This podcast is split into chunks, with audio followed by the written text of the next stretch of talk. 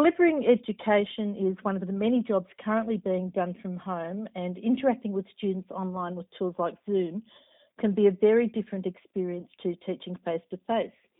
I'm talking to Dr. Jenna Price, an mm. academic at the University of Technology Sydney and a columnist for the Sydney Morning Herald and Canberra Times about this aspect of working from home. Good afternoon, Jenna. Thank you for joining us. So happy to be here, Deb. Thanks for having me. So, emails and phones have been blurring the boundaries between home and work for some time now, but tools like Zoom, WebEx, and even Skype are a new experience for many people. Were you using tools like Zoom before the pandemic? Only in an absolute emergency. You know, if I really needed to see someone face to face and I couldn't be in the room with them, then I would use either Zoom or Skype. But now um, it's every day, all day. I'm in front of Zoom for hours and hours and hours a day. Maybe just for the occasional meeting or something like that, not really for teaching.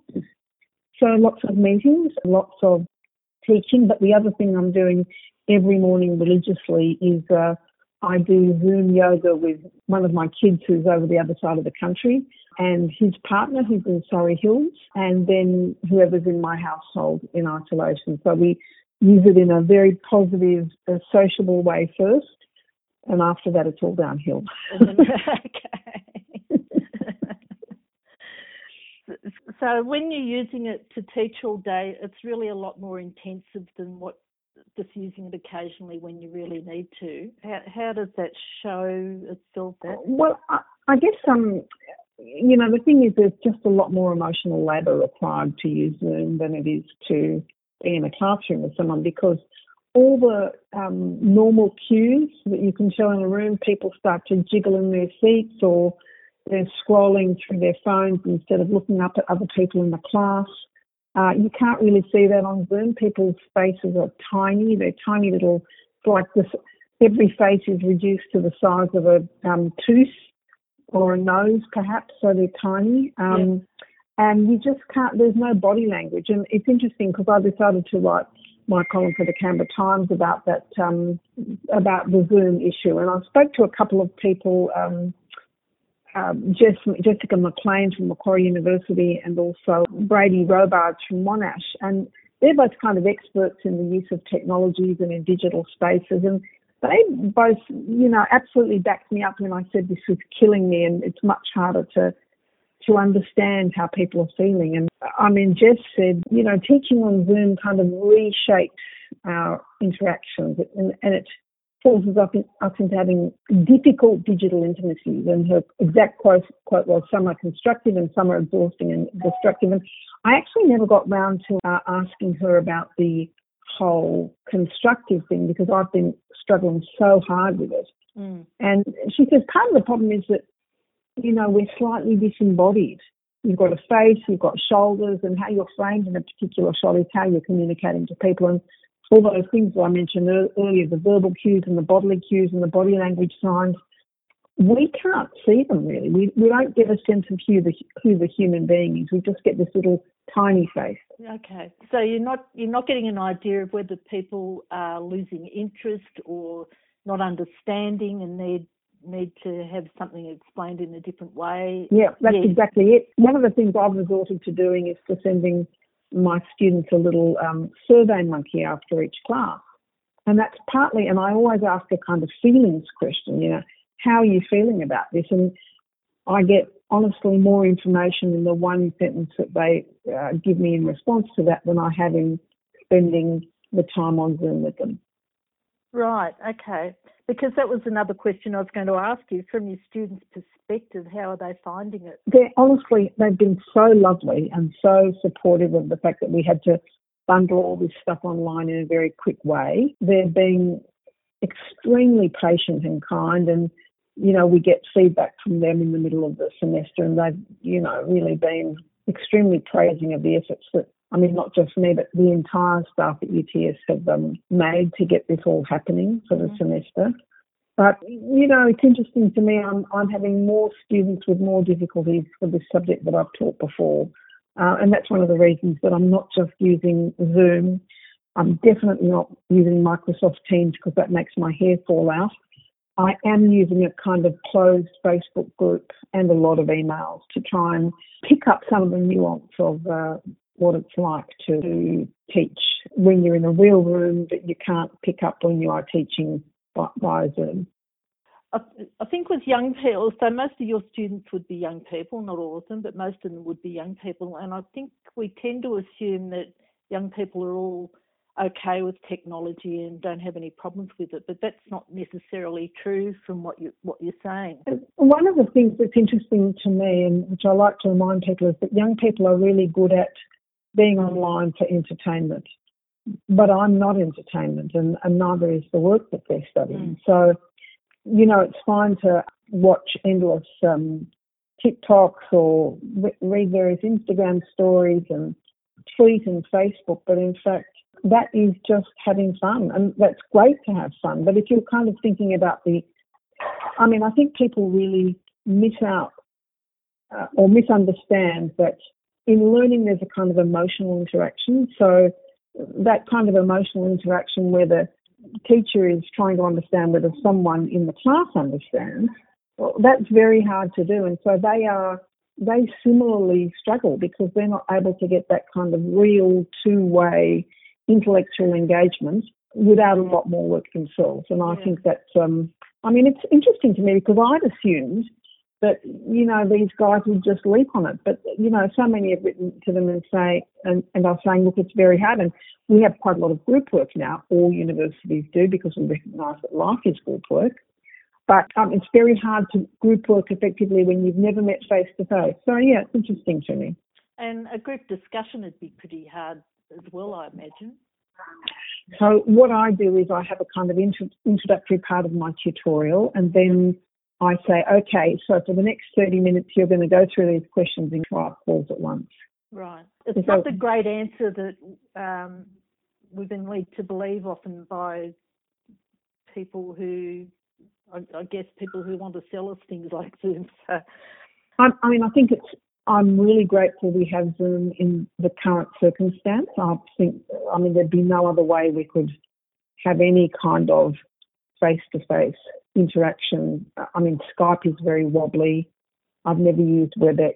Um, MS Teams is honestly the kind of infrastructure of MS Teams is really, I, I don't like it. It's kind of wafty and unstructured. But to me, part of the underlying problem with all of this is that we don't have a really good internet infrastructure in Australia. So, you know, we have a, a lag, so, or some person freezes, or the bandwidth isn't, meaning that the bandwidth in someone's home, they're sharing it with four or five other adults at once. Yeah. So, I mean, that makes it really difficult. And I'm assuming that in five years' time, none of this will be a problem. We'll be sitting, um, you know, there'll be holograms of us all sitting around a desk but we're not there yet. So mm. that feeling of deep personal connection doesn't happen for me online yet. Yeah, okay, and that shows up inequalities with the access that people have. So, I mean, I think that, I mean, that inequality is really a problem. And as I said, now with everyone working from home, yep. I mean, most homes can't cope with five family members on Zoom at the one time. And in fact, the home in which I live right now, we've got one, two, three, four people who work full time, a fifth, and, and who have to go to meetings and that kind of thing. Then a fifth person who works full time looking after a small baby. Uh, then the baby, who's often having FaceTime chats with his grandparents who he can't currently see because of social distancing and COVID. And, and I live in a part of Sydney which apparently has fantastic internet. Well, it's not fantastic enough to cope with five people having Zoom meetings all at once. And congratulations on recently, in recent months, becoming a grandmother for the first time. I am so thrilled, and he is so adorable. I'm just, I'm sorry he's not here to have a little squawk in the background, but um, I feel like I've spent uh, the last 15 years of my children's lives nagging them up about providing me with grandchildren, and yeah, finally I've got one, and uh, because of COVID, we're all living together. yeah, actually, that's the point about having all those people in the house. The point the, the Centre for Future Work at the Australia Institute recently released a briefing paper. It's called Working from Home Opportunities and Risks. And one of the things they say is it cannot be assumed that every worker has an appropriate and safe space in their home to perform their duties. This is a particular challenge for workers with family care responsibilities and for people living in space constrained living conditions, which have become more commonplace in light of a skyrocketing housing costs in Australian cities. The assumption that workers have a spare room that can be readily converted into a home office where they can work peacefully and productively is far fetched for most home workers. Absolutely far fetched for me as well. We don't all have our own little office or even any space. I'm working at the dining room table. Yeah. Uh, uh, one of my kids is, is working in her bedroom, the bedroom that she's got at the moment. She normally lives somewhere else. Someone else is working in a room which has the piano, the music, and all the books. My son in law is working in a small sitting room we have. So, yeah, I mean, no one's got something that's separate and special for an office because we just, you know, we live in the inner city. We don't have a house that big. Yeah, and then there's all the, I mean, sitting at a kitchen table, that's okay short term, but doing that all day, then you things like back problems. Well, it's interesting. Uh, I, I did. I completed my PhD last year, and uh, I was working at the kitchen table there be- then because I enjoyed looking at the garden. It gave me peaceful thoughts when I was really wanting to hurl the bloody thing out the window. Yeah. And I uh, set it up so that it was. You know, really good. You know, that um, screen was level to my eye. The um, my hands were appropriately set up in fact, there's a fantastic piece in The Guardian by a journalist called Natalie Parletta, and she talks about how you set up a good home office. And I was looking at that story today and thinking, oh, there's a few things I've let slip since those days last year. Yeah. But I mean, yes, I think there's two people in this house who've got good chairs, and most both of those have been borrowed from their workplaces. Right, right. Um, and and nobody, and which you know workplaces are doing at the moment. They're lending out big screens and they're lending out appropriate um, chairs. But yeah, it's pretty tough actually. I mean, trying to make sure that you are doing the right thing by your body as well as the right thing by your boss, by your co-workers, by your colleagues, by your um, family. Yeah, um, by your family and and I mean, mental health. and your mental health. And I mean, it's funny, you know, last year, was it last year or maybe the year before, we were all laughing at BBC Dad with his little babies, gate crashing his interview with the BBC. He was a career expert, I think. Uh, but that's happening to everybody right now. You know, you have the babies coming in, the kids coming in, you've yeah, got, you know, barking. birds chirping, deranged construction two doors down that starts early in the morning and you think you're beating the the kind of noise congestion. And then you're on top of that you're trying to get out and do some exercise, give yourself some space. And that whole collision between um, trying to make sure you're a reasonable housemate stroke workmate stroke family member is is really hard to manage. I was worried before because I had a helicopter and it was literally right over the top of my house and, and that was for a couple of hours. So imagine trying to work with that sort of thing. Um, and all Yeah. the things you're talking about as well. Well, you know, one uh, uh, last week I wrote a actually it was published yesterday. I think um, I wrote a story for the Herald about what it's like to deal with your family members who are now turning into workmates because you're all in the same workspace. And I interviewed this really wonderful woman called Devleena Ghosh, who's also at UTS. And she said, we're, pre- we're functioning pretty well now, but we'll have to find ways of distancing so we don't end up killing each other. And I discovered a whole range of people who were making themselves little private spaces in the house. So some even working in the car or setting up. Uh, there's a woman up the road who set up a desk and an umbrella outside in the garden, so that she has some sunshade, but she also has some space from the rest of the family. So.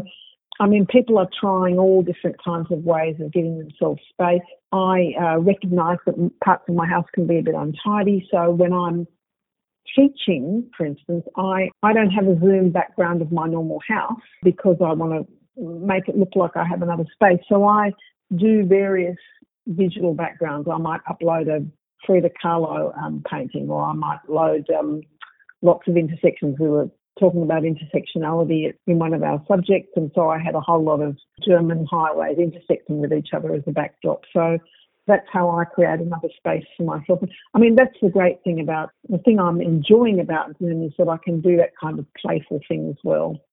Right. Okay. Yeah. It's not all bad. There's a lot of. Oh no. Yeah. Look, I am so relieved it exists because I have no idea how we would be doing this now.